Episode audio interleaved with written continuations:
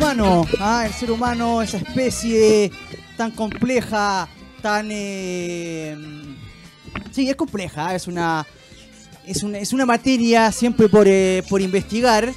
Y eh, la realidad es que se puede hablar de la raza humana, ¿no? La raza. ¿Ah?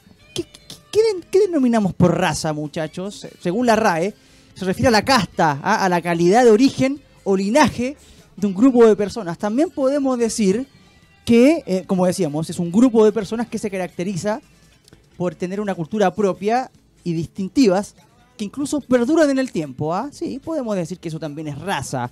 Eh, también podemos decir que existen cuatro tipos de raza a través de la historia, ¿no? Se habla de la blanca como la caucásica, de la negra como la negroide, de la amarilla como la mongoloide y también de la cobriza, ¿no?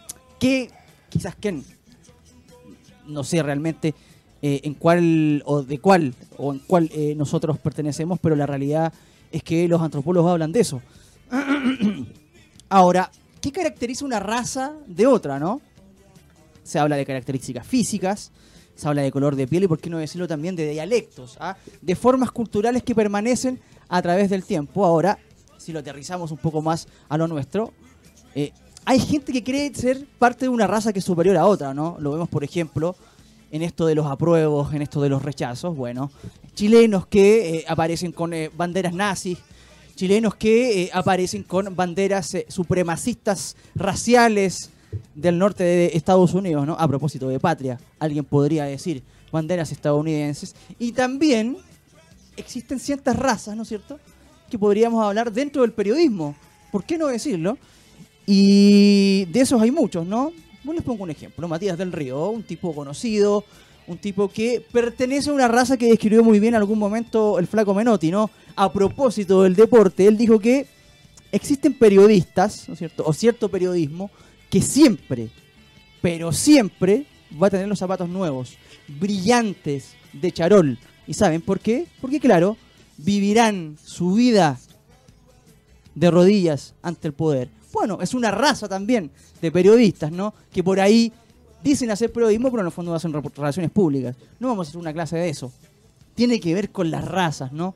Los tipos de... ¿ah? Las diferencias entre unos y otros. Te puede gustar o no, es la realidad, es la realidad, es nuestro mundo. Ahora, también existen ciertas razas en el deporte, porque en eso, no, eso es lo nuestro, ¿no? Hablemos del deporte, y específicamente del fútbol. Está la raza dirigencial, ¿no? Los omnipresentes, los omnipotentes, ¿no? Los jaguares de Sudamérica en los noventas en Chile, que luego, a principios del dos mil, se hicieron cargos del fútbol chileno. Bueno, y así estamos, así nos va. ¿Ah? Esa es la actualidad. Cada uno podrá analizarla como quiera. Está la raza de técnicos también, ¿no? Esa cofradía, ¿ah? eh, de técnicos, de directores técnicos, de entrenadores que muchos de ellos fueron exfutbolistas y hoy se hacen cargo de las bancas del fútbol chileno. También es una raza. Están los jugadores, ¿ah? Qué raza más complicada. Cabrones, halcones, palomas, callados, bocones. Hay de todos. Bueno, también es una raza. Los hinchas. Ni hablar, ¿no? Tenemos de todo en Sudamérica, en Asia, en África y en Europa. Seguramente los hinchas tendrán factores comunes, pero también factores que los distingan en cada uno de los continentes. Ahora, hay una raza que a mí me tiene muy eh, compungido, ¿no? Una raza que es compleja, que es sectaria, ¿ah? Cual catalán, cual gitano, no permiten que alguien ingrese, ¿ah? Son herméticos, cuadrados, ¿ah? Intransigentes, poco autocríticos, soberbios, nefastos, malos. ¿Ah? Los árbitros. Sí, los jueces, entre comillas. ¿Ah? Los encargados de impartir justicia, entre comillas. ¿Ah? Esa raza que algunos conocemos muy de cerca, pero bueno, que siguen ahí. No vaya a ser, muchachos, que al igual que otras razas, que otras etnias, el presente, el futuro y la realidad le pasen las cuentas y terminen, por ejemplo, siendo una raza extinta. De esta forma arranca el Hoy Deportes al Aire.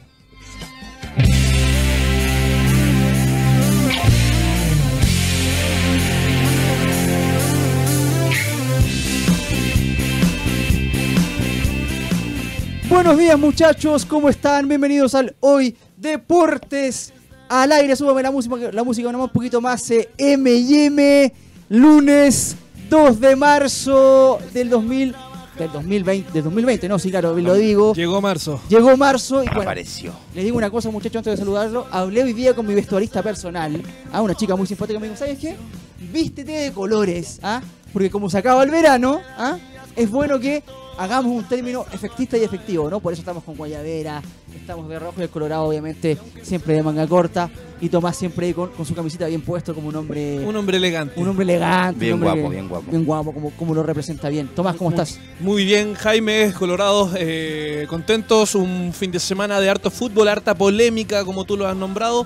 Pero bien, arrancando con mucha gana este día lunes. Color. Bien, Jaime, contento de empezar el programa con harto fútbol. Te voy tomando harta agua, ¿eh? Harta agüita, sí, pero tranquilo. ¿En inglés cómo es agua? Guara. Ah, a, a propósito de Waterman, ¿no? Waterman. Eh, muy bien. Eh, no, bro, bien, Jaime. Antes de meternos en eh, materia, saludemos inmediatamente a la persona que hace posible que este programa salga al aire, ¿no? Que también es una raza, es un tipo de... Una clase. Eh, hombres que las comunicaciones son fundamentales porque manejan las perillas, ¿no? Ese mundo complicado, ese mundo de la tecnología. M y M, Miguel Espinosa, ¿cómo estás, querido? Así que soy una raza también, ¿eh? Mira, por supuesto. Está bien, perfecto. Muy bien, Jaime. Un por... agrado estar acá en Hoy Deportes nuevamente. Te veo muy efusivo, ¿eh? Eh, ¿Por dónde nos puede seguir la gente el día de hoy, querido M y M? En nuestra página doble u doble u doble u punto radio hoy punto c l y también nuestras redes sociales... Instagram y Twitter, Radio Hoy C L, Facebook, La Radio Hoy. Y si quieren enviar algún mensaje a nuestro WhatsApp, el más cinco seis nueve, ochenta y siete veintiocho, noventa y seis cero seis. Perfecto, entonces iniciamos inmediatamente este primer bloque. Y bueno, que hace referencia a lo que decía la editorial, ¿no? Este tipo, no sé si llamarlo ya una etnia, una especie de cofradía arbitral que tienen sumido al fútbol chileno en una incertidumbre, diría yo. Ah, eh... Hay este... No sé cómo decirlo. Hay, yo tengo sentimientos encontrados. Son mandados. Eh, re, derechamente son malos. Un desastre. Es una elección propia. Eh, es casualidad. Mal enseñado. Es el regalón. ¿Qué es, muchachos? Panel abierto. Realmente no, no, no sé cómo calificarlo. A ver, hagamos un, un pequeño resumen. Hablamos de Juan Lara. El partido de Colo-Colo con eh, Universidad de Concepción. Ya vamos a hablar de fútbol, ¿eh? Obviamente, pero vamos a, pero me parece que el tema, el tema de el tema de M y M. Sí, un poquito, puede ser un poquito más. Eh, más arriba. Un poquito más bajo, por si puede ser un poquito. Eh, ay, ay, extraordinario. Ay, perfecto, perfecto, perfecto. Encontramos el tono, ¿ah? ¿eh? Estamos. Extraordinario, maravilloso. Estamos gritando. Eh, no van a echar que, eh, sí. Bueno, Juan Lara, la expulsión de Valencia que no fue, no fue tal. Tenemos a eh, Nicolás Gamboa. El penal inventado a Everton ante Unión Española y la roja mal puesta a Cerato. No, Real, realmente Nicolás, no. Inexplicable. Cristian Garín, ¿ah? Patada de Cano en el clásico de la cuarta región. Una patada. Es la patada de. Ordinaria. La patada de Cantona en el, en claro. el, en el Manchester United. Pero ni por chicha. Eh, Ángelo Hermosilla. La expulsión de eh, Antonio Díaz en el partido de la U con O'Higgins. ¿No es cierto? Y ese gol eh, mal anulado la U también, que después fue ratificado. Y bueno, ojo que hoy día vamos a inaugurar un premio. El premio Piero Maza, que es un, es un antipremio en realidad, pero después lo vamos a explicar. Piero Maza Awards. Muchachos, ¿qué pasa con el arbitraje? ¿Qué pasa? O sea, parece que, y yo voy a hacer una autocrítica propia, no era el V A R, eran los personajes, ¿no? Y cómo erran, porque si pone el caso ayer del gol anulado a la Universidad de Chile, sí. Hablamos de que... Está, está mal por todos lados. Se supone que el V A R iba a llegar a, a ayudar, pero no a niveles que de los que se está mostrando hoy en día. Eh, están errando por mucho y el V A R está salvando eh, arbitrajes escandalosos. Eh, no, no, no sé por, eh, por qué razón. Falta de criterio, falta de entendimiento futbolístico, falta de... Mm. de conocer el fútbol desde sus raíces, de cómo se juega. Creo que falta va por ahí el tema de, de, del mal arbitraje. Lo vimos nosotros estando en I N A F, que no había mucho conocimiento de los árbitros por el fútbol en sí, y se está dejando en evidencia son, que... Son, son cuadrados. Que son cuadrados, son, que no... Son sectarios, son que como no, los gitanos. Que no, no conocen entra, la, ir, la irreverencia ¿sí? de, del fútbol, la, la, la, la incertidumbre, so, solo lo ven, eh, como tú dices, de manera muy cuadrada, eh, sin interpretar de buena manera cada, cada jugada. Eh, ayer erraron no solo en, eh, en el gol anulado a la U, eh, también en la patada que tú bien mencionabas de, de Díaz a... No, también la de Cano. Ah, la de, sí. el, la de Antonio Díaz. Es ver con criterio, sí. es ver con un entendimiento futbolístico cada, de las, cada una de las cosas que suceden en un partido, pero... Pero no se está viendo. No Ahora, está viendo. Hay una frase de Colorado que acá siempre decimos nosotros, que es, eh, por sus actos los conoceréis. Nos reímos, eh, eh, parece una frase casi, viste, cuando un chiste se repite mucho ya está como podrido, pero bueno, es realidad. Es así. A mí me parece, Colorado, que el V A R, de cierta forma, ha llegado a desnudar lo que son realmente los árbitros. O sea, claro. Porque si te ponen la... A ver. A revelar ejemplo, la identidad. El penal de Everton, que, que, que le cobraron a favor a Everton, en contra de una española. Uno puede decir, bueno, se confundió, ¿no es cierto? Viste la, la típica zancadilla cuando viene el zaguero de atrás, claro. te golpea, bueno, ya, te confundiste, perfecto, puede pasar. Vas al V A R, tienes tres, cuatro cámaras, la puedes ver tranquilamente y sigues cobrando penal. O sea, Colorado, yo repito lo de Maza, por eso digo el, el, Piero, el, el antipremio Piero Maza. O sea, vas al V A R para eh, incluso pedir... Eh, Una, una imagen que avale tu mentira o tu falta de conocimiento. O sea, al final, como dice Tomás, es criterio. Y, esta, y esto lo conversamos el año pasado, muchachos. Al final va a quedar siempre al, al árbitro, valga la redundancia, al criterio del árbitro. Totalmente. Y la pregunta es, ¿tienen criterio en Chile? Ante la evidencia me parece que está clarísimo, ¿no? Bueno, lo, los conocemos bastante de cerca nosotros, muchachos. Sabemos cómo, cómo actúan eh, los árbitros en el fútbol chileno, cómo son algunas de sus personalidades, qué sé yo. Eh, cuando lo, de mi parte, encuentro yo que el árbitro cuando se equivoca no es, no es como que no apela al, al, al asumir y decir de que hubo, hubo un error, o un mal cálculo, un vio mal, no sé, es que la jugada. Encima son soberbios, o sea, eso es. Para no dar el brazo a torcer, mejor. No, eh, me quedo con mi... Por lo menos yo, Juan Lara, en Juan Lara vi eso. En Piero Maza vi eso. O sea, buscando repeticiones para eh, decir, no, tengo razón. Claro. Es una soberbia. Bueno, lo de Gamboa... Que no me sorprende. Lo de Gamboa el no día sábado es, lo, es como lo más eh, principal de todo. Nicolás esto. Gamboa. Claro, Nicolás Gamboa, hermano de Eduardo. Sí. Eduardo Gamboa, que es, se mandó un papelón el día sábado. Con Por lo menos coherencia ya. Penal mal cobrado. Penal mal cobrado ahí en, en el Santa Laura, donde va al V A R. Ve la jugada de nuevo y ve que el jugador prácticamente le pega al suelo. Algo parecido que hizo Vidal en el Bernabéu un tiempo atrás. Y le cobra penal y discutiendo la repetición, Jaime. Es una cosa increíble. Mira, después lo que hablábamos también en, afuera, Tomás, el tema de Antonio Díaz. Por la inercia de la jugada, el jugador le pega un tacazo a Matías Rodríguez, pero en ningún caso... Ninguno. Tiene la intención de agredir. ¿En qué momento? Tendría no. que ser un artista de las artes marciales para, para poder haber pegado esa patada.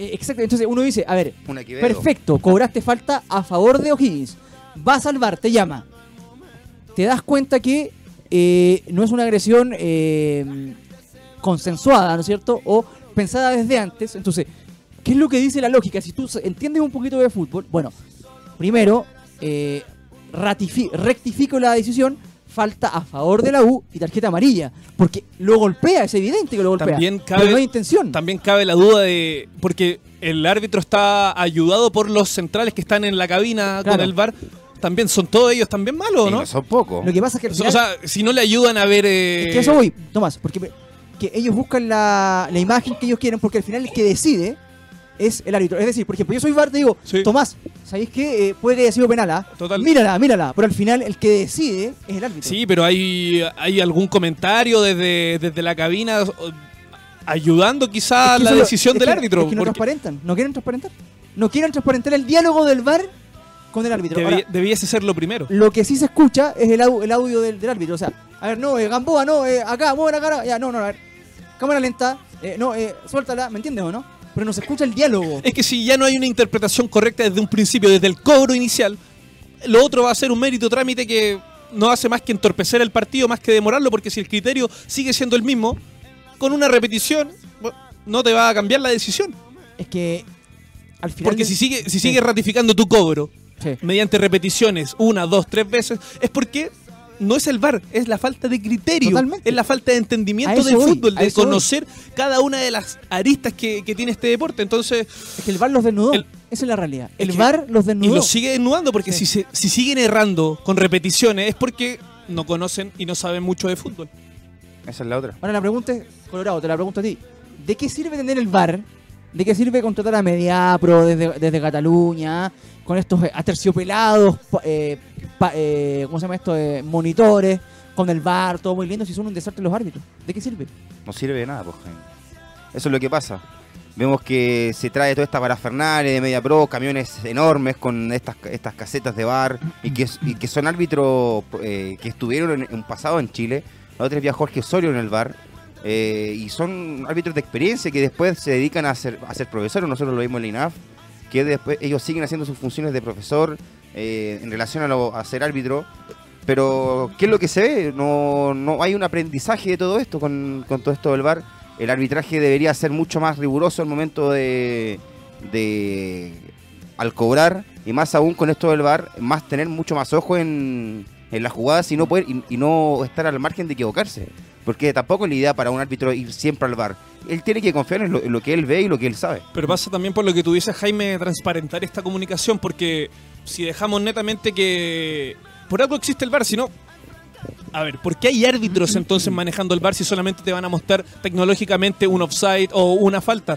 Yo creo que, como tú dices, hay que transparentar cada uno, sí. cada uno de estos temas porque... Hey, ¿para qué voy a tener a un Jorge Osorio que es árbitro si es que en verdad no me va a impartir o no me va a ayudar en mi decisión? Entonces le dejamos netamente el criterio al árbitro. Entonces el V A R termina siendo una herramienta sin mucha ayuda porque Total. No, hay, no, no hay otra interpretación Ojo, de la misma jugada. Podríamos ir, ir a la base de todo esto. ¿Quiénes son los que le enseñan a los árbitros? ¿Cómo son las clases a los árbitros? ¿Cómo son el, el, el, el transcurso en sus estudios? Si es que en verdad son... están aptos para ir al, al profesionalismo. Te van a decir aquí, mira, en Chile somos mandados a hacer, no, que hicieron cursos en Alemania, claro, esa es la en otra. la FIFA, en Suiza. Pero no con, en Chile. Con no sé quién. Eso es lo que pasa. Porque... van a venir acá a Colorado con, con, todos, esos, con todos esos diplomas claro. de los cursos. Va, va a haber una jugada de juego, van a ir al V A R y no van a saber qué hacer porque tienen menos fútbol que Página Amarilla, pues. Tienen menos fútbol que M y M, ¿cachai? O sea, es imposible, muchachos. Y M y M tiene fútbol. No tiene fútbol. Y tiene fútbol, imagínate. Imagínate. Ahora... ante esto es evidente, es evidente que si tú no, por ejemplo en el rugby, en el rugby está todo transparentado. O sea, lo que conversa el árbitro con el V A R. Ah, claro. Entonces, si acá no quieren, hasta para mí, para el, mí. En el fútbol americano es lo mismo. Hay suspicacia. Para mí hay algo están ocultando. O sea, si yo organizo algo, Tomás, oye, quiero organizar algo, y te llamo por teléfono, y después me dicen, oye, ¿sabes que queremos escuchar lo que hablaste con él por la organización? Ningún problema porque estamos organizando. El que nada hace, nada teme. Algo transparente. Y nada teme. Muy transparente. ¿Qué es lo que debería hacer el V A R? También responde, también responde a la falta de caudillo, falta la, porque recordemos la época de Rubén Selman, de Carlos Chandía, por lo menos había una prestancia para poder sí. para tomar la decisión, personalidad, había, había personalidad. personalidad para cada cobro. A Selman, hoy en día, a Selman lo que le sobraba era personalidad. Hoy y para día, defender un, un, un fallo. Un digamos. cobro y, y si se equivocaban lo asumían. Y, dentro y fuera de la cancha. Dentro y fuera de la cancha. Hoy en día no existe ese tipo no de personalidad, no personalidad. Y bueno, no, el V A R llegó a, como tú dices, a desnudarlos porque o ya... sea, no, si no es por Tobar. Oye, y el V A R es un cómplice de la mediocridad del, del arbitraje al final. Es que, cómplice. Eh, finalmente el árbitro sigue siendo el que imparte la justicia en primera instancia y ahí es donde yo creo que está el debe. Más allá del, del V A R, porque si hay un buen árbitro va a saber interpretar bien un, una ayuda como es la que representa el V A R. Pero yo creo que el déficit va más allá, va dentro de la escuela, de cómo del, del estilo de los árbitros chilenos, de cómo... de cómo se quiere ejecutar el fútbol chileno, porque muchas veces, y se sabe que el, un partido se lleva muchas veces por la dirección de un árbitro. Sí. Si queremos un, un fútbol intenso y rápido, no va a cobrar todas las faltas. Yo creo que no hay una identidad hoy en día de, de, del, del árbitro chileno. Si, va, si deja jugar mucho, si no, no deja jugar mucho, si al primer toque cobra falta. Yo creo que falta, más allá de, lo, de la utilización del V A R, una identidad clara de cómo queremos sí. llevar el, el y arbitraje y chileno. Y tampoco son factores, digamos, que no es que vayamos por cada árbitro, en cada perfil de cada referee chileno, y digamos, él, él juega esta, él lo hace de esta forma, pero más enfocado a lo bueno, siempre son cosas malas, entonces no hay un estilo de juego en los árbitros que se pueda destacar, por ejemplo, no sé, Gamboa, no, no es mucho del cobro, sino que del, del siga-siga. Del anticobro, ¿es esto, no? Claro, a eso voy yo. Sí. Ahora, pero... Eh, no, te digo una cosa, eh... no, dale, dale, dale, dale. No, a eso, a eso es lo que yo iba, que no hay una, no hay como, no hay factores a los árbitros positivos, sino que siempre son negativos, que, que no cobran, de y, que sí. hacen malos cobros, le discuten al V A R. Por claro. eso te hablaba y hicimos la, el tema de la editorial con el tema de la, de la raza, ¿no? Porque al final, la raza gitana o las etnias gitanas son sumamente sectarios, ¿cachai? Son solamente ellos. No dejan que la familia, por ejemplo, las mujeres o los hombres se emparejen o se casen con gente que no sea gitana. ¿Ah? Mantienen sus tradiciones. ¿Ah? Y de cierta forma, a mi juicio, que una etnia, que una raza tenga esas directrices en el siglo veintiuno me parece terrible, digamos. Ahora, más allá de eso, el arbitraje no es muy distinto a eso. O sea, primero, no hablan con la prensa. Segundo, eh, el presidente, Enrique, Enrique Oses, ¿no? Enrique Como Oses. El, el que manda la comisión, sí, de árbitro, habla cuando quiere, y cuando habla, lo único que hace es defender lo indefendible. ¿Ah? Tercero, sí, y esto lo sabemos nosotros mejor que nadie, ¿eh? Cuando tú intentas acercarte al árbitro y decirle, conversar, oye, ¿por qué no? Se ponen las anteojeras, ¿ah? No son capaces de ser receptivos ante una opinión. Lo hemos visto. ¿Ah? Y tienen menos fútbol que, como decíamos, páginas amarillas. Entonces, yo creo que por ahí pasa, ante Jaime. eso, ante eso, ante esa raza... ¿Por qué no asumir un poco la, el error? Quiero, y qué bueno que, me, que lo hicieron acordar, mira, lo, lo había notado antes.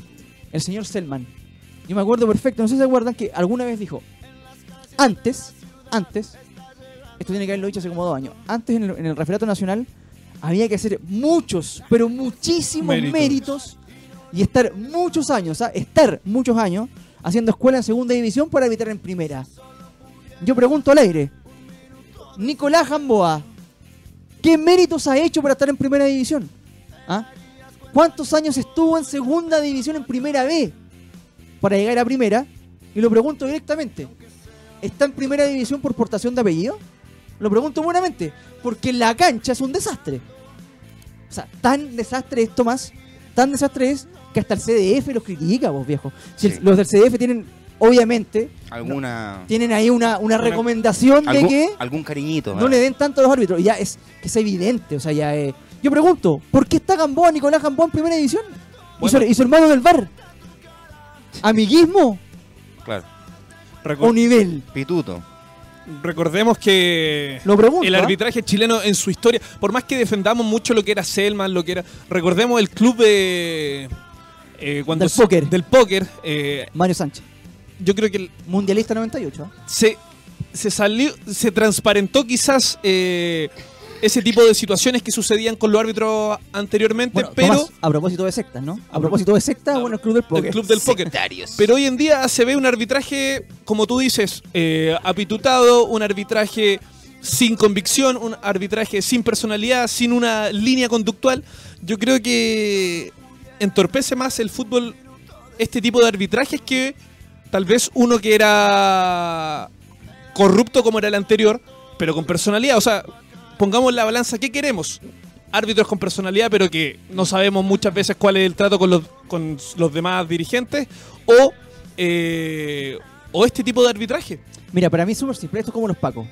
Es como Carabineros, es una institución que ya no tiene vuelta atrás, que está clara que hay que refundar. O sea, lo, lo, lo hemos conversado desde el nombre, desde el uniforme, desde las cosas que aprenden en la institución, los desde, ramos... Desde los profesores también. Desde, los pro, desde todo. O sea, de la formación. Una refundación es de Carabineros, malo. de la Policía... O sea, Carabineros nunca más, Policía Nacional, como quieras. Bueno, para mí, para mí, ante la evidencia, hay que hacer lo mismo con el arbitraje.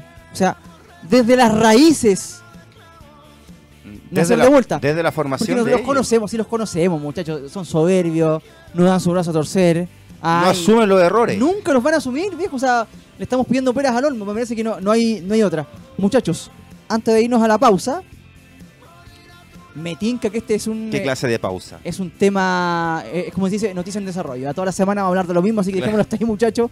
Me parece que esto está recién comenzando. Y ojo, mandémosles saludos. Dejémoslos tranquilos. Mandémosles un fuerte saludo a Braulio Ojeda T V, ¿eh? no. que nos está siguiendo en este momento, ¿Qué? en vivo y en directo. Nos manda saludos a través de... Eh, aplausos bueno, grabados para Braulio. Aplausos grabados para Braulio, que... Bueno, él está en el Redale, en este momento está en Providencia, ah, cambió se, de aire. Se cambió de aire. Creo que tiene por ahí su chaleco amarillo. Lo saca y lo entra, lo saca y lo entra. Así que eh, un saludo para Braulito, que nos está viendo, que nos está mandando saludos, al Colorado, a Tomás. Un gran saludo. Grande, hermano. A M y M, a toda la gente que nos sigue, así que bueno. Se le extraña. Se le extraña. Un claro. saludo de Braulio a toda, a, to, a toda la radio hoy. A toda la radio, claro, a toda la radio hoy. Así que bueno, muchachos, vamos a una pequeña pausa comercial. Terminamos ya con esto los árbitros, seguramente lo, lo seguiremos conversando la próxima semana. Y dijo que se nos viene un extenso análisis de lo que de lo que fue, digamos, la semana de Garín, el A T P de Chile doscientos cincuenta, eh, lo que se viene en la Copa Davis. Eh, ¿Hay chances o no, muchachos, de, hay, de hay sacar chance. adelante? Hay sí. chances. No dudo, sí. no dudo. No. Vamos y volvemos. Volvemos entonces a Hoy Deportes al aire de día, lunes dos de marzo. ¿eh? Llegó marzo, se nos vino todo encima. Se acabó el verano, esa es la realidad. Eh, esperemos que también el clima nos dé un poquito también de tregua, porque está bastante caluroso y el Colorado así lo siento, aunque hoy día está, ha estado pero impecable. Bien. Han habido amagos de... Guarda que llegamos al tercer bloque, hablamos de Waterman y se acaba todo. Eh, pero antes de eso, vamos a iniciar, como lo decíamos antes de terminar el primer bloque, vamos a hablar de A T P eh, de Chile doscientos cincuenta, que se jugó hace poco tiempo. Vamos a hablar de Garín, eh, lo que pasó también en esta semana. Vamos a hablar de lo que se viene también en Copa Davis, ¿eh? que eh, comienza a fines de esta semana. ¿O la próxima? No, a fines de esta semana. Fines de esta semana, entonces. Viernes y sábado. Viernes y sábado. Y tú, para eso y mucho más, tenemos en el estudio eh, a alguien que eh, se integró a la, al área deportiva de Hoy Deportes. Hablamos de Jorge Hernández, a quien le damos la bienvenida porque él fue el encargado de estar ahí, in situ, eh, todos los días en San Carlos de Apoquindo, siguiendo este A T P doscientos cincuenta. Y bueno, lo tenemos acá hoy día en el plató para conversar de aquello. Toma, eh, Jorge, ¿cómo estás? Hola muchachos, muchas gracias por la invitación. ¿Cómo estás? Eh, muy bien, muy bien. Aquí iniciando la semana, dos de marzo se viene... Antes de entrar al detalle, sensaciones rápidas, sensaciones rápidas de lo que fue el... el campeonato, tú que estuviste eh, ahí, rápidamente. Fue, Después eh, andamos, ¿ah? ¿eh? Sí, sí, emocionante, eh, mala suerte, digamos, dentro de los conceptos que rápidamente... Mira, interesante, ¿eh? Emoción y mala suerte. Pero antes de ello, Tomás, hagamos un pequeño resumen de lo que fue la semana de eh, el Gago Garín, eh, tenista chileno número uno del momento, dieciocho del ranking A T P, confirmando lo que fueron el año dos mil diecinueve, que fue para él eh, un arranque de una vida nueva... Eh, derechamente ya en el circuito grande, y bueno, que lo pillaba eh, para, para este campeonato como el gran favorito, no solo por el ranking, sino también porque era el, eh, la, era el fanat, o sea, era, era la no, gran vitrina de la, este torneo. Era la gran, la gran esperanza del público local, ¿no? La gran esperanza luego de la deserción y baja de Diego Schwartzman por lesión. Eh, el Peque, claro. El Peque, eh, Garín quedó como el número uno, eh, con grandes expectativas luego de lo hecho en... en Córdoba, en Río de Janeiro, eh, llegaba con muchas expectativas. Recordemos no que ganó Córdoba doscientos cincuenta. doscientos cincuenta y el A T P quinientos de, de Río. Río claro. Sí, el torneo más importante de su vida hasta el momento. Y bueno, eh, inició el día jueves eh, en segunda ronda su participación ganándole a Davidovich, este español que lo complicó. Eh, pero lo pudo sacar adelante a pesar de los problemas lumbares que empezaba a acusar desde ya Cristian. Lo que se fue intensificando en el día siguiente, en los cuartos de final, donde tuvo que enfrentar a Thiago Seyboth Wild, el flamante ganador del torneo. ¿Cómo, cómo? Seyboth Wild. Extraordinario. Thiago, vamos a decir Thiago. Eh, um, bueno, ahí es donde Cristian Garín, lamentablemente, y para decepción del público, tuvo que retirarse luego del primer set, haberlo perdido por siete a seis, eh, acusando, como te decía, estos dolores lumba lumbares que no le permitieron jugar en su mejor nivel. Y como te digo, una gran decepción eh, porque era el número uno del torneo, la gran eh, esperanza de, del, del tenis chileno para, para la vuelta de este A T P que no, no estaba desde hace seis años. Era la vuelta del A T P de Santiago, eh, pero como te digo, eh, una gran decepción lo que sucedió con Cristian Garín. Él también lo tomó así y lo que ha traído consecuencias no solo para él, sino también para el equipo chileno, que lo vamos a ahondar eh, un poquito más adelante. Ya vamos con eso, pero eh, Jorge, es difícil evaluar Eh, la performance de, de Garín, porque desde el primer partido con el ruso español, digamos, que eh, ganó el partido prácticamente, yo lo, lo comentábamos afuera del aire, en un sesenta por ciento, si es que, si es que, con esa lesión en la espalda que aparte es complicada por el tema de los saques, lo decías muy bien tú también, Tomás, en, en, en su estilo de juego, que es más de contragolpe, muy físico. Claro, llegarse a extremar recursos en cuanto a lo físico. Es difícil evaluarlo, pero ¿cómo lo viste tú in situ ahí eh, desde el primer partido, ah? ¿eh? Bueno, ese partido yo creo que fue fundamental el apoyo del público, claro, ya que los primeros tres días del A T P había promedio de dos mil personas. Cuando debuta Garín había por lo menos cuatro mil personas, estaba casi repleto el estadio de San Carlos de Apoquindo. Y en el segundo set, que es cuando comienza, digamos, Cristian Garín con estos problemas lumbares, lo que más, la, la sensación que primero venía a la cabeza era que él iba a renunciar, digamos, porque no podía seguir jugando. Eh, recordemos que el segundo set lo pierde seis cero. Básicamente porque decide eh, regalar no puntos, votó, por llamarlo de alguna manera. La gran Chino Ríos, ¿no? El Chino Ríos cuando se aburría, se aburría, se fastidiaba, mandaba toda la cresta y seis cero, chao. Claro. Entonces fue, fue su estrategia. Le dio un segundo aire el tercer set con los aplausos de la gente, los apo el apoyo, y, y creo que no quiso defraudar y se la jugó siempre hasta el final.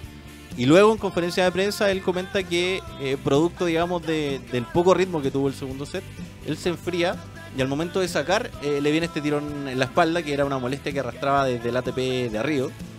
Y ahí como que se recrudece todo. De hecho, le comentaba Garín en, la, en entrevistas posteriores que le recomendaron no participar en el A T P de Santiago. Claro. Lo que hubiese sido una baja. O sea, el número uno de, de, del torneo hubiese sido Casper Ruud, número treinta y ocho. O sea, perdía brillo el torneo si, no, el, sí. si él no estaba. Pero más del que ya había perdido con que, todas las bajas que eh, tú nombraste. Exactamente. Eh, pero le habían recomendado no participar, no presentarse, pero él, claro, para responderle al público chileno, decidió, y lo que, bueno, finalmente le produjo esta lesión mayor eh, en la espalda.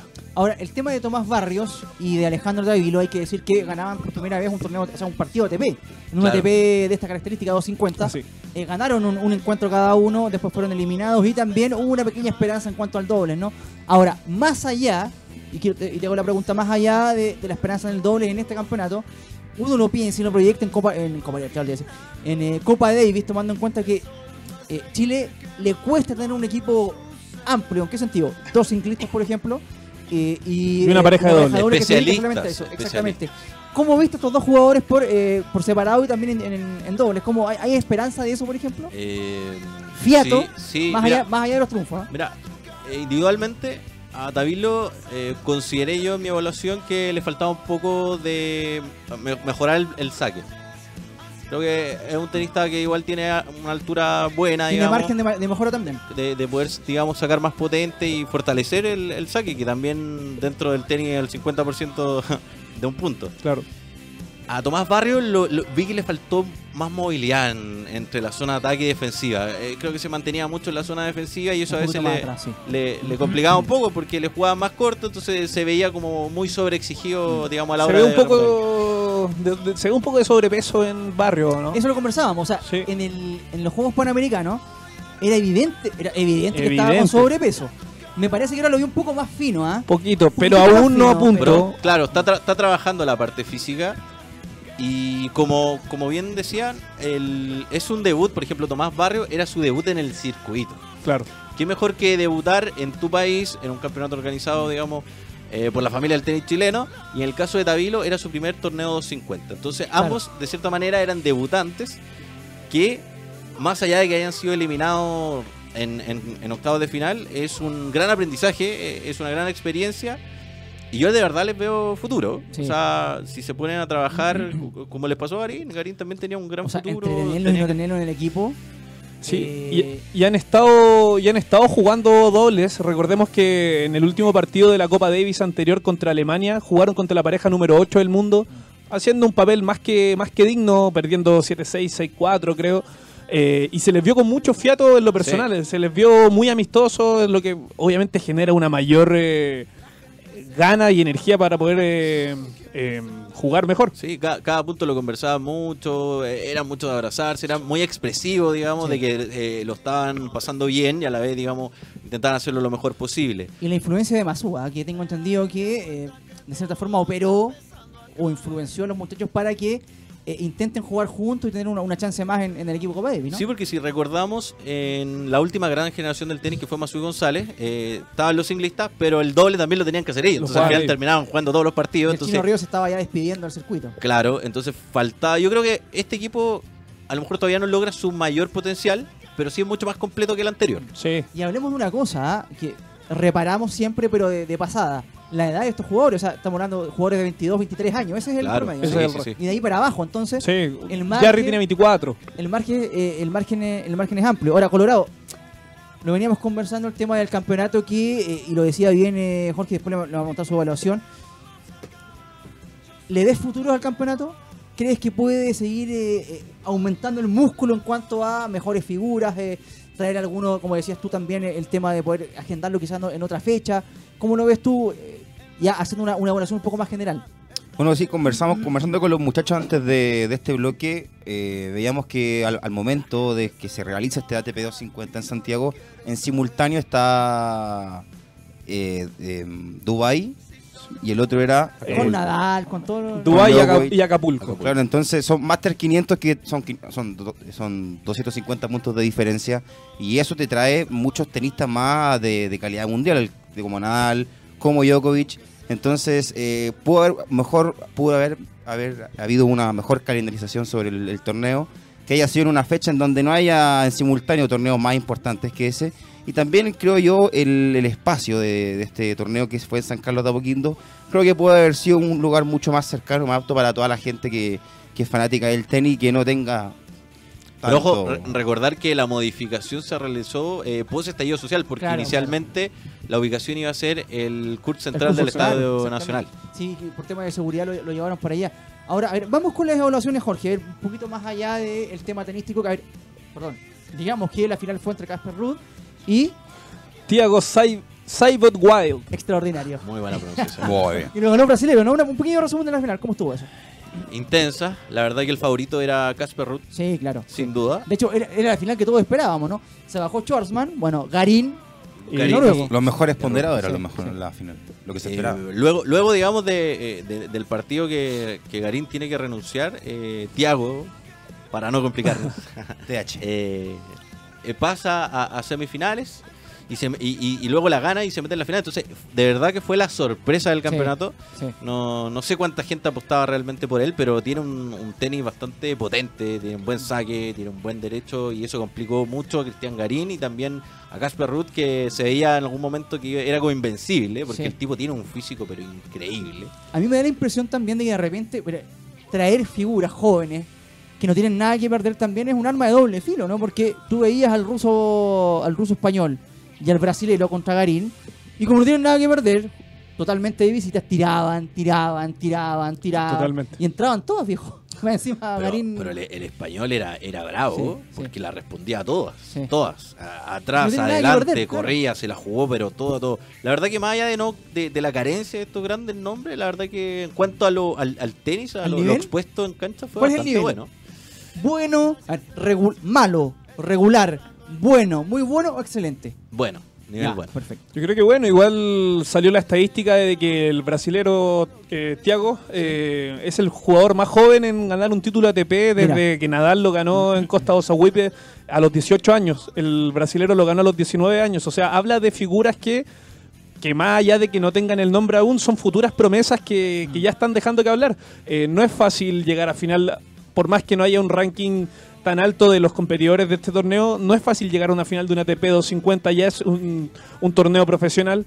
Eh, yo creo que habla bastante bien de, la, de los jugadores que vienen y sobre todo este brasilero, Casper Ruud, eh, Davidovich, que le hizo pelea al dieciocho del mundo. Creo que, que por más que faltaron nombres, pero calidad no faltó. Sí. A ver, pero mira, pero sí, para cerrar, eh, fue muy favorable el, el A T P para Thiago Seyboth porque estaba en el puesto ciento ochenta y dos y luego de ser el campeón del A T P de Santiago avanzó sesenta y nueve puestos y quedó ciento trece. Es que ciento trece. Deben ser muy pocos los tenistas que del ranking entre los cien y los doscientos ganen un torneo A T P. Mm. Es muy poco probable, entonces eso le, le generó un alza en el ranking considerable. Ahora, eh, hablábamos también en, en, en la pausa, ¿no es cierto? De, tú hacías una evaluación, digamos, porque tú estuviste en varias jornadas allá en San Carlos de Apoquindo. A ver, hagamos una evaluación en general del campeonato, ¿no? Yo te preguntaba en un principio, bueno, recordemos que esta, este campeonato lo, lo llevó a cabo, lo sacó adelante la familia Fillol. Catalina eh, Fillol era la directora, hija de Jaime Fillol. Y como decía ella...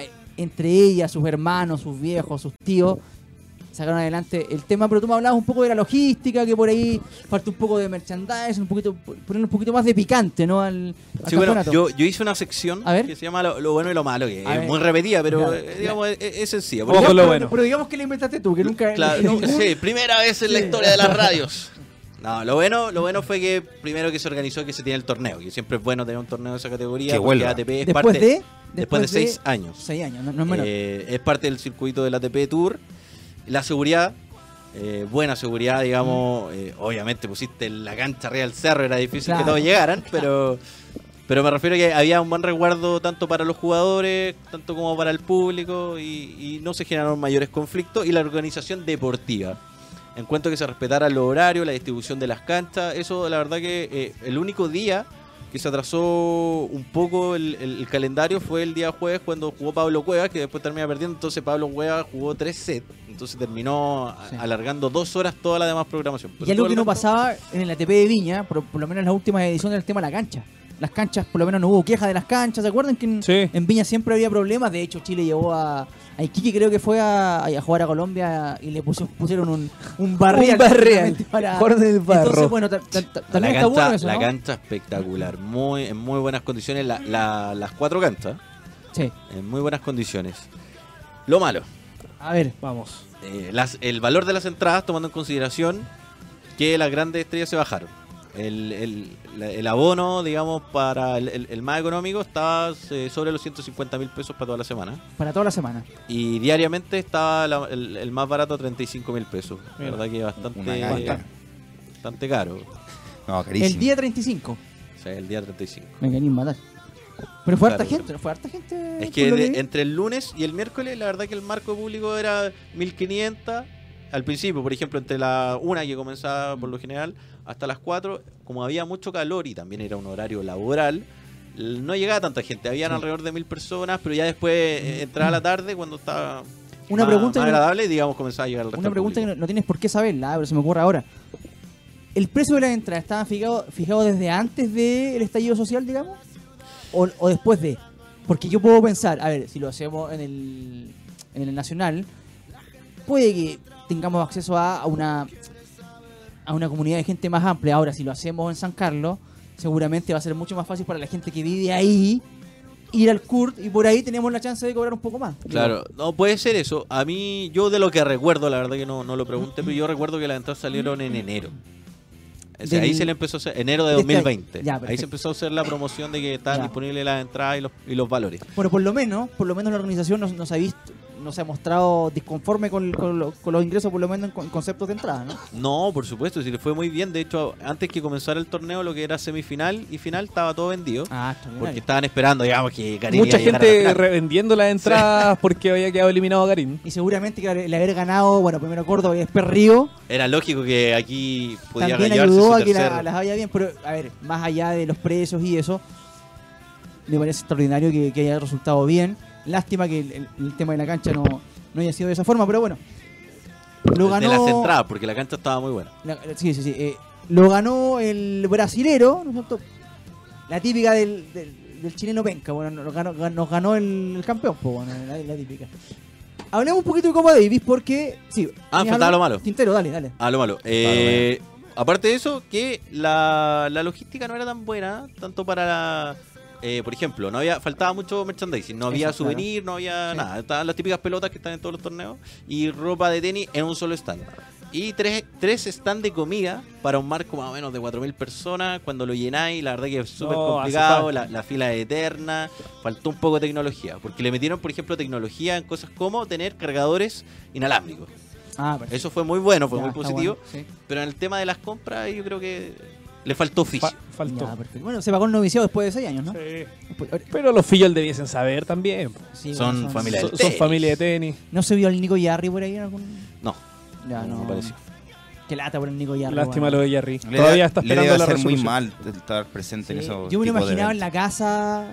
Para cagar, discúlpenme la expresión, pero para cagar. Claro, porque era el torneo que lo organizó su familia, que estaba en su país, pero también era... Era riesgoso ir porque obviamente que iba a venir la pregunta de cajón sí, y creo que cuando la estáis pasando mal lo que menos querías es que te pregunten sí, lógico, por, lógico. por cosas que... Inevitablemente este torneo iba a tener una extensión, ¿no? Porque se venía la Copa Davis que, como decíamos bien delante, comienza este fin de semana. Chile enfrenta a Suecia, lo hace de visita. Y en la previa, lo comentábamos también antes de entrar a la, a la, al estudio con Tomás y el Colorado, en la previa Chile era favorito, ¿no? Con Garín, de primer singlista. Eh, se cae Garín, anuncia que no puede ir. Qué terrible, porque el Gago lo único que quería era ganar un campeonato de local. Lo decían también Horacio La Peña, el, eh, eh, Hernández y Celia Punk en la transmisión que... Manolito, eh, mete los pelos. Tenía eh, algo atravesado el Gago con Chile. No pudo jugarlo y tampoco va a jugar en la... Se bajó de, de la Copa Davis. Te lo pregunto rápidamente, Tomás, tú que eres especialista. ¿En cuánto se reducen las posibilidades de Chile, tomando en cuenta que se juega de visita, tomando en cuenta que se juega en eh, cancha rápido. cubierta sí. y, y, y, cancha y que no rápida. Tiene a los dos de los mejores tenistas de Chile? Porque... Sí.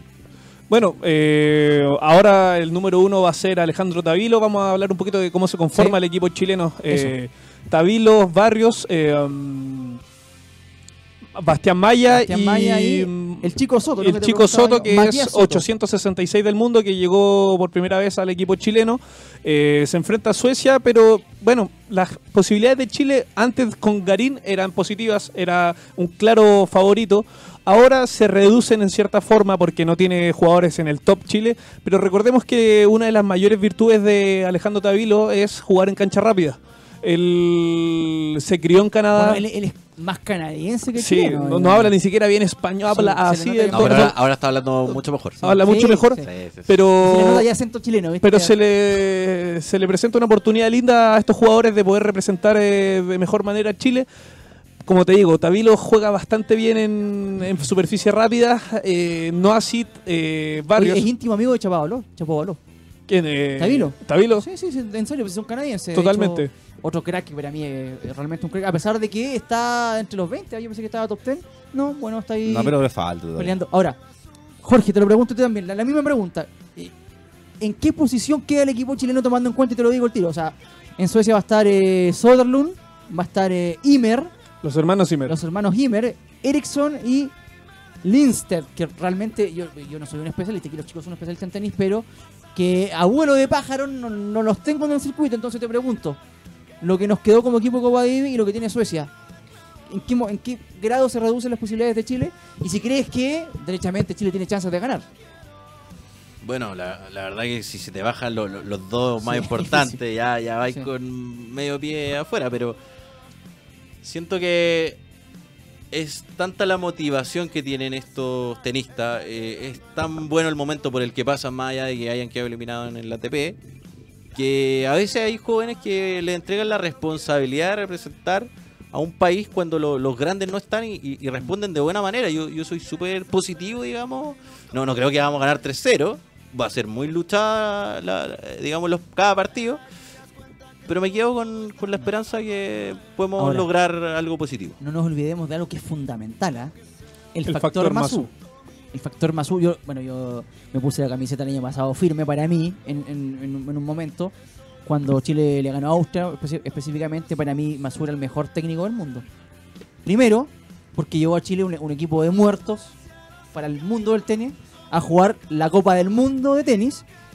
Y paralelamente a eso tenía a Tim eh, elevándolo al mejor momento. Lo tiene momento, número tres del mundo. Al, al mejor momento de su carrera, o sea, paralelamente eso, y el circuito lo reconocía así, o sea, tú veías los partidos de Team y la cámara era, no sé, dos tercios de la transmisión, estoy exagerando, era mostraban a Masú, digamos, o sea, claramente estaba marcando fuerte, y ojo, tampoco me olvido una cosa, Barbados, catorce, quince años, un tal Gago Garín, que no lo conocía a nadie, ¿y quién lo metió en la cancha? Masú. Masú. Y, y, y con eso, te quiero hacer la pregunta, ¿quién es Matías Soto? O sea, el nuevo pollo de Masú, que si lo lleva... O sea, yo no lo conozco, pero, pero ya si lo lleva a su, es porque es ya por lo algo. Vio jugar. Lo debe ver, es un jugador de veinte años, como te decía, ochocientos sesenta y seis. Nortino, del, ¿eh? Nortino eh, de Copiapó. Igual que Gago, que es ariqueño, mira, sí. ojo que por ahí Ojo también. Con el norte. Sí. Eh, um, lo lleva, tuvo mayor participación en el ranking universitario, eh, donde estuvo, bueno, y también en, en el ranking junior, donde estuvo setenta del mundo. Es un jugador que, que para Masú, si es que lo elige, debe tener algunas cualidades que, que le sirvan. Eh, ha ido incorporando a jugadores mediante, va pasando el tiempo, mientras se va consolidando el equipo, va incorporando a gente. Sí. Eh, yo creo que va a ser una gran experiencia para, para este jugador, pero yo, como te decía, la responsabilidad de esta serie va a pasar tanto sí. por lo que haga Tabilo y Barrios. Ahí yo creo que está el fuerte de ambas del, del juego chileno. Bastante no, difícil. No lo, no lo conozco, Matías Soto, pero eh, por lo que se viene... Eh, por las capacidades que tiene el equipo chileno en este momento, al no tener a sus mejores jugadores, me parece que eh, Masú sabe que va a ser una lucha, va a ser una guerra, y para eso me parece que lleva un soldado como Matías Soto. ¿Crees que va por ahí o no? El, yo siempre, ¿cómo se llama el, el turco que le digo yo siempre? Eh, Matías Lama, ¿no? No, Lama. Sí, Lama era un tenista chileno. No, no, no, el otro. Que te... ¿Maya? No, el otro, el turco que te digo yo, el turco que es de Palestino, que es muy parecido a Masú, eh... que no está ahora, hincha palestino. Mm. Está Maya, está Lama. Lama ese. Gonzalo Lama. Gonzalo Lama. Gonzalo el Lama. León Lama. El León, claro, el turco le digo. Bueno, de esas características, un, un, esa, Lama es lo más un parecido ah, a lo... Masú en, que, ha, que ha tenido Chile después. Después Masú, digamos. ¿Sí? Luchador.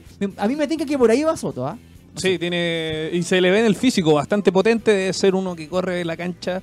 Son, son muy de ese estilo, muy estilo Garín también. Sí. Luchador, contragolpeador, ah. bastante intenso, físico del juego. Debe ir por ahí. Pero Tomás, ¿sabes, sí, ¿sabes qué pasa? Que siento que no tienen nada que perder. Exactamente. Y tienen mucho que ganar. Entonces a veces cuando estés como en la adversidad, creo que mm. puedes sacar tus mejores momentos en base a, sí. a que, digamos, eres la persona que tiene la posibilidad mm. de revertir la situación. Y entre los jugadores hay harta cohesión. Digamos, digamos las cosas como son. Las banderas sudamericanas en el tenis, no hoy, ni mañana, ni ayer, sino que siempre fueron Chile y Argentina. O sea, ese es el clásico. Eh, a Chile se lo respeta en el circuito. Chile siempre es competitivo, independiente de que nos haya ido mal en las últimas, en la Copa, en la Copa Davis y en, la, en esta Copa, la A T P Cup, la A T P Cup, que lo, lo dijimos acá, fuimos duros. A Chile no compitió.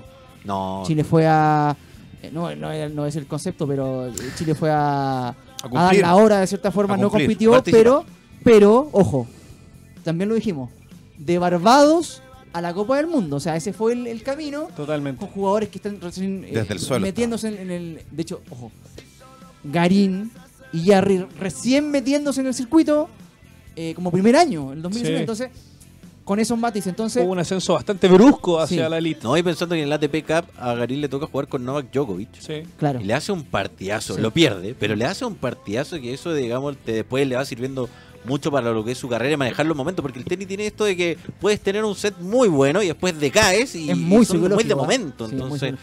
No me olvido más, yo con esto cerramos, muchachos.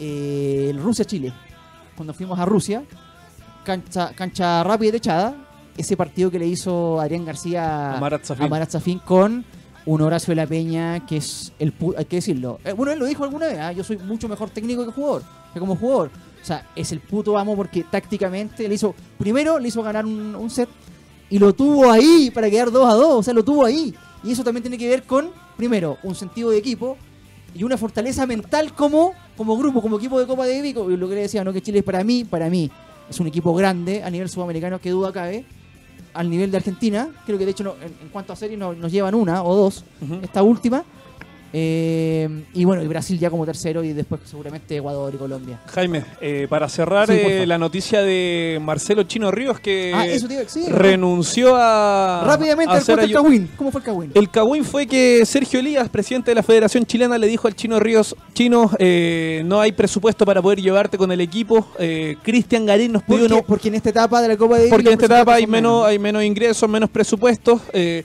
entonces no te vamos a poder llevar, aparte porque Cristian Garín no, nos pidió pidió un aumento. El Chino Río que quedó un poco para adentro y le consultó directamente a, a Garín, eh, diciendo, y Garín desmintió a Sergio Elías diciendo que no había pedido ningún aumento. Y ahí sale el Chino diciendo y ahí que sale no va el Chino Río, renunció y diciendo que no iba a participar en una mientras federación donde en la cabeza mienta de tal manera. Y después Garín lo ratifica, lo que lo mismo que tú estás diciendo lo ratifica en la conferencia de prensa del partido que, que juega con el Español. Totalmente. O sea, desmintiendo, o sea... Lo, lo que yo te decía en la, antes de entrar al aire, digamos, decía, si yo soy presidente de la federación y le digo al Chino Río, ¿sabes qué? Eh, y le miento, ¿no? Oye, Garín, ¿sabes qué dijo? O sea, yo no tengo dos dedos de frente para, de frente para pensar que lo primero que va a hacer el Chino Río es preguntarle a Garín. Totalmente. O sea, es una cosa, es chapucería total, o sea, no, no se puede creer, ¿ah? ¿eh? No, y llega como un payaso el presidente de la federación porque, digamos, es una mentira innecesaria, no, no, no fue... Ahora, ojo, bueno, si lo ratifica Garín, ya uno, uno queda ya más o menos, ya... Eh, Claro, queda muy mal parado después lo que dice Garín, porque Garín dice, no, efectivamente claro, yo no tengo nada que ver, ahora, esto lo ve mi manager, yo no tengo nada que ver con plata. Totalmente, ahora, uno no conoce a Elías tampoco como para matarlo, ¿no? Pero la federación de tenis, sabemos sí, que las obviamente, cosas no se hacen obviamente. muy pulcramente. Ahora, ¿qué le queda a Mazú con esto? Intentar de calmar las aguas, está más una semana de un partido crucial. ¿Qué, qué etapa es de la Copa Davis esta? Es la etapa... El repechaje. repechaje. O sea, si Chile pierde, tiene que... Eh, jugar grupo americano de vuelta. Totalmente. Zona americana uno. Con sí. el que venga el repechaje de la zona americana uno. Ajá. Y si gana, esa, esa, vuelve a pelear de nuevo por meterse al grupo mundial, ¿no? Exactamente. Si es que pierde en Suecia. Si gana, se mantiene en el grupo, digamos, el de, grupo los, de los mejores. Bueno, quedamos atentos entonces. Eh, Jorge, te quiero agradecer por tu intervención el día de hoy. No te conocíamos. Eh, la verdad que estuvo interesante, estuvo muy buena. Y te dejamos invitado inmediatamente para eh, comentar la previa. O no, no la previa. Ya lo que va a hacer. Si se juega el fin de semana, ya el, el lunes vamos a ver lo que pasó, ¿no? Ah, por supuesto. Así no que yo feliz, con resultado de, ya en la mesa. Y seguramente vamos, vamos a, a, a abrir el, el programa con, con lo que sucede, así que ya estás invitado. Si puedes venir, te esperamos acá en la mesa. de lo contrario por teléfono, así que ya estamos. Sí, no hay ningún problema, yo feliz de venir y poder aportar con usted. ¿Cómo te sentiste? No, ¿cómo? Muy, muchas gracias por la recepción. La no hay de qué, no hay de qué. Sí. Muy bien. Porque esa es la idea, ¿no? Hablar no solamente de fútbol, sino que también de, de los deportes donde Chile es protagonista, porque, a ver, y contémosle también a Jorge, aquí nos, estamos desde el año pasado en una cruzada de eh, darnos cuenta de que no somos tan malos para los deportes.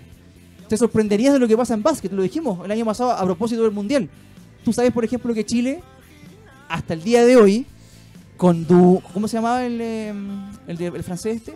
La N B A, amigo de Ginóbili. Tony Parker. Tony Parker, con todo eso. Chile tiene mejores resultados en copas mundiales que Francia, por ejemplo. Chile es vicam... una vez fue vicecampeón del mundo, por ejemplo. Y regala cincuenta años de, de ventaja. Entonces, eso la gente no lo sabe. ¿Ah? Y yo creo... Hay materia prima para todo. Totalmente. Hay, hay que en fútbol, que en tenis, que en básquetbol, aunque estemos en este momento un poco en el ostracismo. Voleibol. Balón mano. Voleibol, balón mano. Balón mano. Se ha avanzado mucho. Chile compite, ¿ah? ¿eh? Y eso tiene que saberlo la gente, así que en esa cruzada estamos, Jorge. Tiene jugadores en el Barcelona de España. Totalmente, sí, totalmente. Mano. O tú en algún Creo. momento, claro, o Neto. Perdón, eso, tú. Sí. Así que ya sabemos, la gente tiene que saberlo y bueno, para eso estamos y eh, Jorge, estás invitado para, para esa cruzada. Perfecto, yo, muchas gracias y a, muy feliz de participar en su cruzada. Lo último, hincha de, siempre hacemos una pregunta. Del fútbol. ¡Epa! No, pero mójate, pues aquí nos mojamos. De Católica, Universidad Católica. Nada es perfecto, muchachos. Bueno, eme y eme se ríe, está en su salsa. Bueno, no hay que hacer. Llévatelo eh, y volvemos ya. Vamos a hablar de Católica, vamos a hablar de la U, vamos a hablar de Colo-Colo. Ya en el tercer bloque, porque se viene todavía más picante. El Colorado acá tiene mucho que decir. Dale, vamos, picante, llévatelo nomás, eme y eme. Picante. Volvemos al Hoy Deportes al Aire ya en su tercer bloque, muchachos. Vamos a hablar un poquito de el fútbol chileno y lo que dejó la sexta fecha del eh, bueno del balompié del balompié criollo, ¿no? Empecemos inmediatamente con lo que pasó con la U, ¿eh? Porque el fin de semana, el día de ayer, eh, el equipo de Rancaputo derrotó a O'Higgins de Rancagua en el Teniente A, en, en la sexta región. Eh, partido raro. Yo no termino de, de convencerme, no de sé cómo lo dices tú, Tomás. Es que lo que lo comentábamos anteriormente, antes de empezar el programa, Jaime, era que la U se estaba haciendo fuerte mentalmente. No se estaba cayendo luego de, de estar en desventaja en el marcador. Lo, lo vimos con Santiago Wanderers, eh, lo vimos ayer con O'Higgins de Rancagua, pero yo creo que la U está encontrando el medio campo. Creo que, como decíamos anteriormente, este rombo que hacía con Cornejo, Moya y Galani estaba siendo un poquito excesivo. Eran jugadores demasiado parecidos en su juego. Eh, y ayer cambió, eh, decidió optar por un delantero más como lo es Guerra, sumarlo al ataque con, con Larribey, que aún no se ve una cohesión tan, tan grande entre estos dos nueve, porque bueno, juegan bastante separados, no, no se veía tan, tanta fluidez en, en, en sus conexiones, eh, pero rescato lo que es este mediocampo renovado de Universidad de Chile, con Moya y Galani, que le entrega dinámica, le entrega un buen juego desde, desde las bases. Eh, pero todavía hay que afinar. Lo, lo, lo rescatable, como lo comentamos anteriormente, era que se, se hizo fuerte mentalmente la U. Sí, pasa que, eh, eh, lo decíamos, ¿no? Eh, se lo preguntamos el fin de semana pasado, a, el viernes pasado a Caputo. ¿Qué dijo Hernán? El viernes? Le preguntamos, eh, si, el, yo le pregunté, si el tribote, el tribote ese que habíamos conversado, que sí, era demasiado conservador para buscar un partido, se iba a mantener o pensaba él que era posible sacar... Un, un volante de contención, un volante de corte para poner un poquito uno más ofensivo, ¿no? Bueno, eso fue lo que sucedió. Eh, obviamente, bueno, salió Cornejo, jugó con Moya, jugó con, eh, Galani. con Galani, con Montillo suelto, con Arangui suelto y dos delanteros. Ahora, ¿por qué los dos volantes de contención tan, de contención tan cerca de la línea de cuatro? ¿Y por qué, si juegas con dos nueve, termina jugando así un delantero centro, lo que te decía el primer tiempo? O sea, no había referencia de área. Cuando yo realmente no entiendo por qué Larribey tiene que bajar a la mitad de la cancha a pivotear. No entiendo por qué Larribey tiene que jugar de segunda punta y el Nico Guerra quedar de referencia de área por, por, por momentos donde nos ganaba una por arriba, por, por, una, por una cosa lógica. ¿Cómo le vas a ganar a Cajáis? ¿Cómo le vas a ganar a Álvaro Acevedo, que lo mejor que tiene es el rechazo? Y Nico Guerra mide dos metros, o sea, perdón, dos metros, un metro, medio, un metro ojalá, y medio. Ojalá midiera dos metros. Metro y medio. Entonces, Larribey por fuera, Guerra por dentro. No lo puedo entender. Ahora, en la primera, en el segundo tiempo, que Larribey jugó de nueve y Nico Guerra de segunda punta, vino el tercer gol. ¿Te acuerdas o no? Sí, sí, sí. Recepcionó este, Larribey de primera, Nico Guerra de segunda punta, apareció Pablito y no está, y no está en edad para pa echarse atrás. Totalmente, la Ribey, no está, yo, esa, esa pega la tiene que hacer bueno, Nicolás Tomás, Guerra. No lo puedo entender, eso, recuerden, no lo puedo entender. Recuerden que vimos a la Ribey de ese, de ese estilo de juego, parecido cuando jugó con Colo-Colo la Copa sí. Chile. Mientras era, vemos la tabla de posición, ¿eh? Era totalmente, no era un centro delantero como el que lo había traído y lo había puesto a la U. Era, lo veía sí. un poco más como algo puntero, volvía a, a, a buscar balón al mediocampo y perdía peso la U en, en ese partido y también ayer con la Ribey. Como decías tú, Tomás, la, la vez que jugó de nueve, de referencia de área, hizo tres goles. ¿Cuánto? Cuatro. Ojo, cuatro, ojo, goles. Cuando, cuatro goles. Que yo había escuchado referencia lo, de algún hincha de Cerro Porteño que tuvimos la posibilidad de... De, de encontrar, sí. eh, y me decía que era una característica de la Ribey esto de echarse un poquito atrás, de correrse a los costados. Yo no lo veo con la capacidad física totalmente eh, para hacer esto. Sí lo veo a, a Nico Guerra eh, en, esa, en esa función. Creo que la U, como tú decías, cuando encontró las posiciones, cuando tuvo unas referencias claras, eh, es donde sí. le hizo más daño a O'Higgins de Rancagua. Totalmente, creo... porque eso termina también ayudando a eh, Pablo Aránguiz.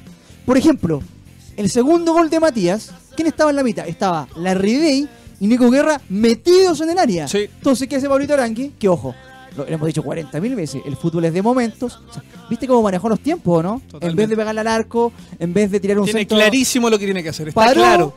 miró, uop, lo vio que venía Matías Rodríguez y todas las marcas no estaban. Apura. En el centro del área. Totalmente. Con Guerra y la Ribey apareció Matías y le rompió el arco. Entonces, eso es lo que yo no puedo entender y me da la impresión, Tomás, que esa desidia, por llamarlo de alguna forma, desidia ofensiva entre Guerra y la Ribey que hacen lo que quieren, ¿ah? termina, eh, me queda la sensación de que la U regala el primer tiempo siempre, bueno, siempre. Y ahora, lo positivo, lo que decíamos, lo que decíamos en la breve también, que al regalar ese, ese primer tiempo le hacen un gol y pasa lo que no pasó, no pasó nunca en la historia, solo en el dos mil diecinueve, que Eh, la U se venía abajo y ahora no, todo lo contrario. Lo que tiene que hacer la U o sea, es ser un equipo gran... más de acción. Sí, sí. Tiene que ser un equipo más de acción, que se coma la cancha desde el minuto uno. Está siendo lamentablemente un equipo de reacción. Hasta el momento lo, has, lo ha llevado bien. Pero ojo que te pilla una Católica, claro. te mete un, un, un uno a cero, sí. veamos cómo reacciona la U. Hasta el momento le ha salido, pero... Eh... Pero sí, como tú dices, los primeros tiempos han sido bastante malos en los últimos partidos. Mira, con Coquimbo regaló el primer tiempo, ayer también lo regaló. Ojo, que tal vez la suerte no dura para siempre. Totalmente de acuerdo contigo, es un equipo de reacción igual que el año dos mil diecinueve. Recordemos que el año pasado la uno tenía la pelota. No. La gustaba a merced del, ahora, lo que del veo, rival. Lo que veo yo ahora, es... Ahora, ahora, para terminar. Ahora, sigue siendo un equipo de reacción, pero ya no es más un equipo con fantasmas de, de, azotea, de, de azotea, digamos. No. O sea, los fantasmas de la, de la testa se fueron... No lo digo yo, no lo dice el Colorado ni eme y eme, o sea, está en la cancha, no se ves. ve en la cancha, o sea, a la U le hacen un gol y lo da vuelta y lo termina ganando bien, porque parece que los fantasmas se trasladaron de, de comuna, pero bueno, ya lo vamos, vamos a hablar de eso. Bueno, lo que voy yo es que veo la U totalmente eh, repuesta en comparación a lo que era el semestre pasado, un equipo que desde sale lo mental. Adelante, desde lo mental. Y que no también, sé si tanto de lo futbolístico, pero también, también eso, eso de lo mental al fin, al, al fin del partido... en el resultado marca mucho la diferencia y eso sí. fue lo que pasó ayer. Ahora, también preocupa porque la Ribey y Guerra no hicieron goles, pero sí lo hizo Matías Rodríguez, que es el defensa más goleador en la historia de la U. Y ahora, cincuenta y siete goles, ¿ah? ¿eh? cincuenta y siete Increíble. Goles. Pero lo que pasa es que si no está la Ribey, si no está Guerra, aparece Rodríguez, que en el semestre pasado también hizo, hizo bastantes goles, de hecho fue el goleador de la U. Eh, ¿qué, ¿Qué pasa si no aparecen ellos dos, que son los principales centrodelanteros? Y bueno, y Ángelo Enrique en la, en la banca, muchachos. Bueno, pasa pasa que eh, todavía no se ve. Vamos a que démosle la, la chance al destino a ver qué, qué sucede. Por el momento, cuando no está la Ribey, está Matías Rodríguez. Cuando no está Matías Rodríguez, sale, aparece la Ribey. Eh, ahora, esto, esta frase ya son frases que ya hemos tirado tantas veces. Dime quién juega y te diré cómo juega. O sea, lo de lo de Walter Montillo, que eh, ha hecho un esfuerzo más que nada en lo físico. ¿eh?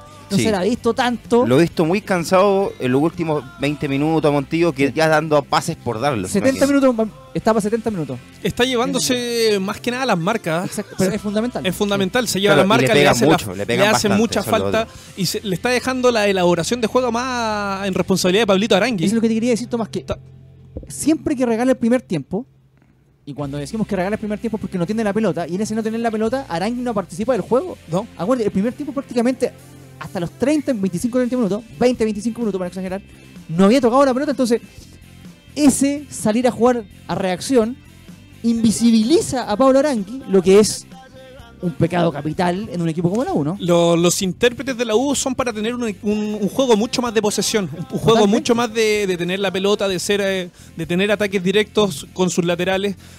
Yo... Por eso te digo, Tomás, sí. Saca a un volante central, deja dos, Pablo Aránguiz por izquierda, Walter Mortillo por el, por el medio, y por derecha un Ángelo Enrique, un Franco si Luego. Es que si te deja atacar, eh, estos jugadores no van a aparecer. Pablo Aránguiz no va a aparecer si es que la U entrega, la, entrega el campo. Es que eso es por, ¿no? Walter Montillo no va a aparecer si es que la U toma una actitud más de recaudo, Tomás, antes de... ¿Cuál es tu señal? Si yo empiezo un partido con tres volantes de contención, Pablo Aránguiz... Es de que se te viene el, el equipo contrario. De que vas, de que vas a... Primero, tu prioridad es romper más que crear. Exacto. Ahora, si tú pones dos volantes de contención, Pablo Aránguiz por izquierda, Montillo por el medio, y no sé, por derecha Franco Lobo, por, por derecha la vieja roja, ajá, y un nueve. O sea, tu declaración de principio es: no, pues viejo, yo salgo a atacarte y tú preocúpate de mí, no yo de ti. Pero por eso, ¿y por qué no lo hace? Porque es conservador. Tiene ese instinto conservador. De hecho, lo vimos, lo comentó Tomás hoy día en la media. De una derecha, va, es corta de Católica. Claro, lo que tú decías, Tomás, al, en la previa, era que al, al minuto ochenta y cinco eh, entra Luis Roja. Y Luis, la, la vieja Rojas. Hace, hace el intento de, cara, de encarar. No, encaró, encaró y Caputo lo y, hizo. Y Caputo dijo: calma, abajo, calma, calma. Y la U ya estaba con uno más. Claro, y, y la U ya estaba con uno más y le dijo: bueno, también, bueno, un chico de diecisiete años que entra a encarar. No, pero por fin jugó de, de, de, y bastante Luis Roja. Bien. Y en este momento, muchachos, mira, tan bien jugaron que la U está escolta de Universidad Católica. Estamos viendo en este momento, gracias a M y M, en la tabla de posiciones de la, del, del campeonato veinte veinte. Católica con dieciséis puntos, seis partidos jugados. Universidad de Chile con trece unidades. Ah, escolta, ¿qué lo diría? Ah, increíble. Eh, con eh, también seis partidos jugados. Curicó juega hoy día, ¿eh? Ojo. Curicó podría desplazar a la U en esa segunda posición. De ganar el día de hoy tiene doce puntos. Y Colo-Colo está ahí a trece. Cuatro puntos nomás tiene Colo-Colo. Y que se y, enfrenta con la Serena el sábado. Y juega Wanderers. Ojo ya. Guarda. Ojo. Guarda ahí. Bueno, pasémonos, crucemos de manera. Entonces hablemos un poquito de Colo-Colo porque... ¿Por qué? ¿Por el qué? Fantasma de Navé Colorado... Ya no, ya no es un... Ahora, el fantasma de Navé lo llamaste tú. Tú lo pones presente. Colorado... Bajó River Plate, puede bajar cualquiera. Tú no hables porque puede el año bajar. pasado estaba cegado hasta la última fecha. Yo te voy a decir una cosa. Yo creo que en estos momentos, Tomás, yo, es un consejo colorado. No, consejo. sí, sí, está. Yo creo bien. que la soberbia en estos momentos... Yo ah, no va. descarto soberbia. Bueno, yo vi el partido el sábado. Yo te digo una cosa. Gana hoy día Wanderers. Colo-Colo pierde el fin de semana con la bueno, Serena. Es la pega de Wanderers que tiene que ganar. Po. Y te digo una cosa. Y, y si pierde... Ya, ponte gana Wanderers hoy día. Wander hoy día gana, le gana la Serena hace Colo-Colo. seis puntos. Le gana la Serena Colo-Colo el fin de semana. Colo-Colo que ya en el puesto quince, dieciséis más o menos. ¿Y si la próxima semana también gana Deportes Iquique? Y ojo con la U de Conce. Y ojo con la U de Conce. Iquique con nuevo Waterman. Le gusta, le gusta, le gusta. No, no, no. No, está bien. Colorado, o sea, es la realidad. Tomemos en cuenta una cosa. Colo-Colo juega a mitad de semana con Libertadores. En Bolivia. Viaja a Bolivia a jugar con el Wilstermann. Imagínate. Mira, ¿en qué frente viajará, tú? Viaj, viajará con nuevo técnico, no se sabe. Debut de Copa Libertadores. Ponte que pierdes allá. ¿Cuándo va a ganar? ¿Alguna que gane? O sea, color, yo, mira, yo, este es un consejo. Yo que tú la soberbia, yo andaría... Tran, está bien. Van, Tranquilo, van color. Fecha, obviamente, lo hemos dicho, en noviembre, eh, en diciembre, penúltimo partido, juega Colo-Colo con Audio Italiano. Audio Italiano...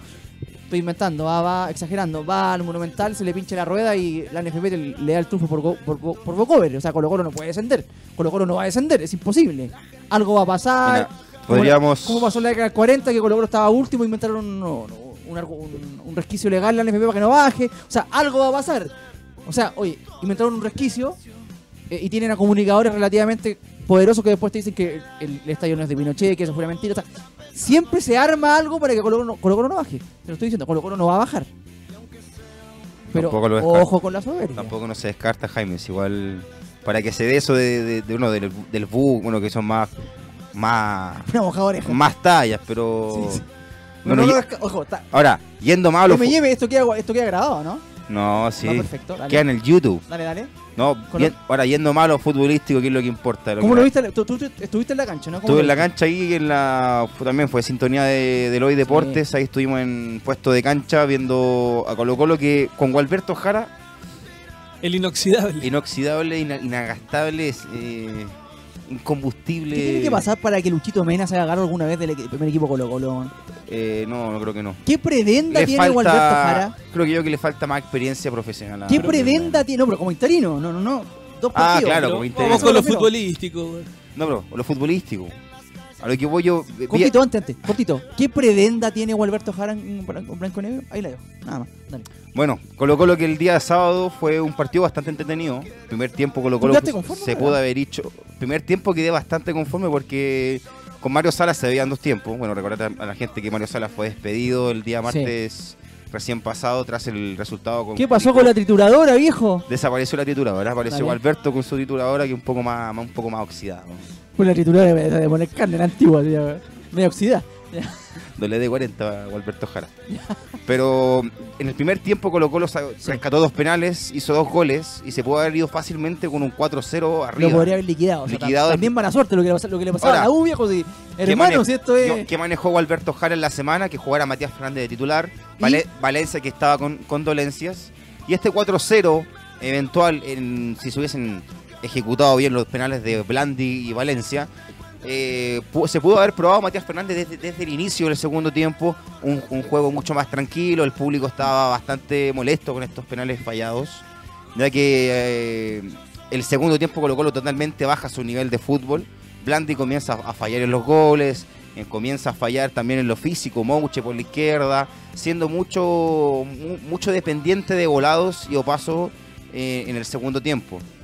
Pero bueno, apareció Udeconce, de a poco empezó a presionar la salida de Colo-Colo que le costaba bastante, con un César Fuentes totalmente casi de central al momento de defender y en la salida. Y apareció... No, Waterman. Y no apareció Spider-Man, no apareció Iron Man, apareció Waterman. Un panameño que en su país no es muy conocido, se le consultó por, el, claro. por su presunta ida a la selección de Panamá. Y este responde que no lo conoce nadie no, en su... No, Panamá. O sea, ese le hizo... Miren lo... Es una cosa increíble. No, pero es que lo, lo dijo lo dijo Waterman después. O sea, le preguntaron por la selección y dice, no, a mí no... Digo una cosa, de última, si holandés, te digo, ya... Y no, no lo dije yo con, como combinacional, no, que hasta el día de hoy pido disculpas. Te digo, en Holanda hay ciento veinte jugadores antes, pero en Panamá, viejo. Entonces... Hizo dos goles. Hizo... Bueno, hizo dos goles, Waterman. Color, te puedo pedir una cosa. Nos, nos pidió el tiempo, ¿eh? Te pido, por favor, que busques eh, el tema de Copa Libertadores.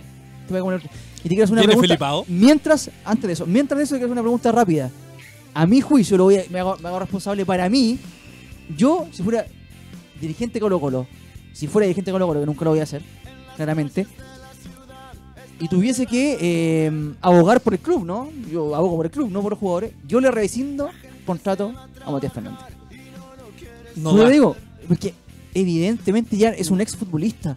Y más allá de los costos eh, populares o los costos con los hinchas, si tienes que tomar una decisión, o sea, Matías no está para jugar en primera, no sé cómo lo ves tú, rápidamente. Yo no, eh, se le ve o desde exagerado, su... Exagerado. No. Es que no se la ha visto, y no se la ha visto en Junior, desde el Necaxa, que no se le ve un nivel aceptable a Matías Fernández. Eh, vamos a ver si el nuevo técnico lo tiene en consideración, porque actualmente ya, ni siquiera está. Colo-Colo, ¿cuándo juegan con Copa Libertadores? Eh? Colo-Colo juega el día miércoles, mañana abre el grupo... Eh, Atlético Paranaense con... Ah, lo mismo, Colo-Colo miércoles. Miércoles, siete y media de la tarde contra Wilstermann en Cochabamba. ¿Y el eh, Akira? Siete y media. siete treinta, diecinueve treinta entonces, eso es el día miércoles. Así ¿y la Católica? Es. La Católica juega también mañana, diecinueve quince horas, Internacional de Porto Alegre. Epa, ojo que Católica que debuta difícil. Eh, Pudo haber sido la U. Enredó ¿Cómo? puntos con la Calera, quedó a tres de la U, ojo. Juega con Inter de Porto Alegre y el fin de semana tiene el eh, clásico de Independencia. eme y eme. El verdadero clásico católico, ¿no? Ya. Ah, no, eme y eme está... Eso es Libertadores, ¿eh? Por si acaso lo, el aviso que está en pantalla. ¿De qué ah, se está escribiendo? Será transmitido por Facebook Live. Sí, en Libertadores. Los que comen bola ahora por Facebook está transmitiendo partidos. Ahora, ¿qué le queda? La Católica no puede ir por, por Facebook Live, viejo. O sea, hay gente que paga Fox... Pero que no va a ir por o sea, el... Igual va a ir, no, igual va a ir. Ah, también, también va a ir por Facebook. La gran mayoría de los partidos de, Co de Copa Libertadores son transmitidos en Facebook Live de la Conmebol. Ojo, el único país sudamericano que le van a seguir metiendo el dick in the eye en cuanto al fútbol es Chile. todos los demás van después van también por eh, E S P N. Acuérdate lo que dijo E S P N, de hecho, en redes sociales. Dijo, transmisión sí. de Copa Libertadores va a ser en todos los países, menos Chile. Es una vergüenza. A propósito de lo, de lo que se viene, ¿no?, en este veinte veinte. Rápidamente, para finalizar, bueno, veremos lo que pasa con Colo-Colo, lo, lo que pasa con Católica, con la U. Eh, Ahora, Jaime, ¿qué sí. es lo que espera Blanco y Negro? Viajar a Cochabamba con nuevo técnico, que hasta el día de hoy se ve difícil. Semana pasada se habló Peckerman, que se bajó. Quedan carta eh, Gustavo Alfaro y la es principal carta que Colo-Colo. es... Eh, es, eh, es el técnico de Colo-Colo. Escolari. Es el técnico de Colo-Colo. ¿Felipao? Alfaro. Alfaro. En Boca te para dos líneas de cuatro. No me gusta mucho Alfaro. Es que tenés que sacar puntos. Colo -Colo. Estás peleando el descenso, hermano. ¿Sí? Estás peleando. O sea, Alfaro te para dos líneas de cuatro y te gana todos los partidos uno cero. Haciendo con, con goles de culo. Esa es la realidad. Esa es la realidad de Colo-Colo. Oye, tenemos un audio eh, del Pingüino que tenemos eh, preparado porque, eh, y esta es la, una pregunta que le voy a dejar acá. El fin de semana se jugó el clásico del fútbol español, eh, con presencia chilena que nos anduvo, me parece que nos anduvo muy bien eh, Vidal. Sin embargo, tenemos un audio exclusivo, muchachos, sacado inmediatamente después del triunfo de, del Madrid, ¿ah?, en las afueras del Estadio Santiago Bernabéu. Este era el mensaje de los hinchas del Madrid para Leo Messi, y una pregunta para ustedes, ¿no, muchachos? A ver. ¡Qué golazo! ¿Dónde está el chiquitito? ¡El chiquitito, dónde está! treinta goles le ha hecho. ¡El chiquitito! ¡El chiquitito! ¿Dónde está? ¡Vamos! Bueno, ¿dónde está el chiquitito? Rápidamente, ¿dónde está el chiquitito? Eh, con seis balones de oro. seis balones de oro, eh. No, no, no, jugó bastante. Toma, Madrid. No, si sabés que yo voy por el Madrid, Jaime. Entonces... Ah, ¿verdad que el Colorado es de Madrid, weón? Ah, sí. Va para allá. La última, la última, la última. Tírate la de buena, esta es la última antes que nos vayamos. Tírate la, sí, la última, eh. Por si no creo que haya. ¿Dónde está el chiquitito? Con seis balones de oro, joder. ¿Dónde está? Seis balones, cagones. El chiquitito, el chiquitito, ¿dónde está? ¡Toma! Me informan por interno. Estoy con Toma. Que Tomás Álvarez lo, lo van a llevar al chiringuito la próxima semana para defender a Messi. Sí. No, ojo, yo también soy de Madrid. ¿Eh? Cabros. Debate con Soria va a ser. Epa, eh, les agradezco por haber venido el día de hoy. Me parece, me parece que esto fue un, un programa contundente. ¿Ah? ¿eh? Un programa contundente. Lo pasamos bien, y también aquí al querido M y M que estuvo con nosotros. Muchas gracias a todos. ¿Algún cogollo? No, solo eso. Nos vemos no. la próxima semana, muchachos. Y, eh, ojo, Copa Davis. Descenso Colo-Colo. Tengo uno. Y la U peleando. Dale, se los comenté. Daniel Sturridge, jugador del Liverpool hace un tiempo atrás, fue suspendido del fútbol profesional hasta final de temporada por apuestas ilegales. Míralo. Dale, nos pasamos más que Waterman. Dale, nos vamos sí, a la próxima semana. Grande Waterman.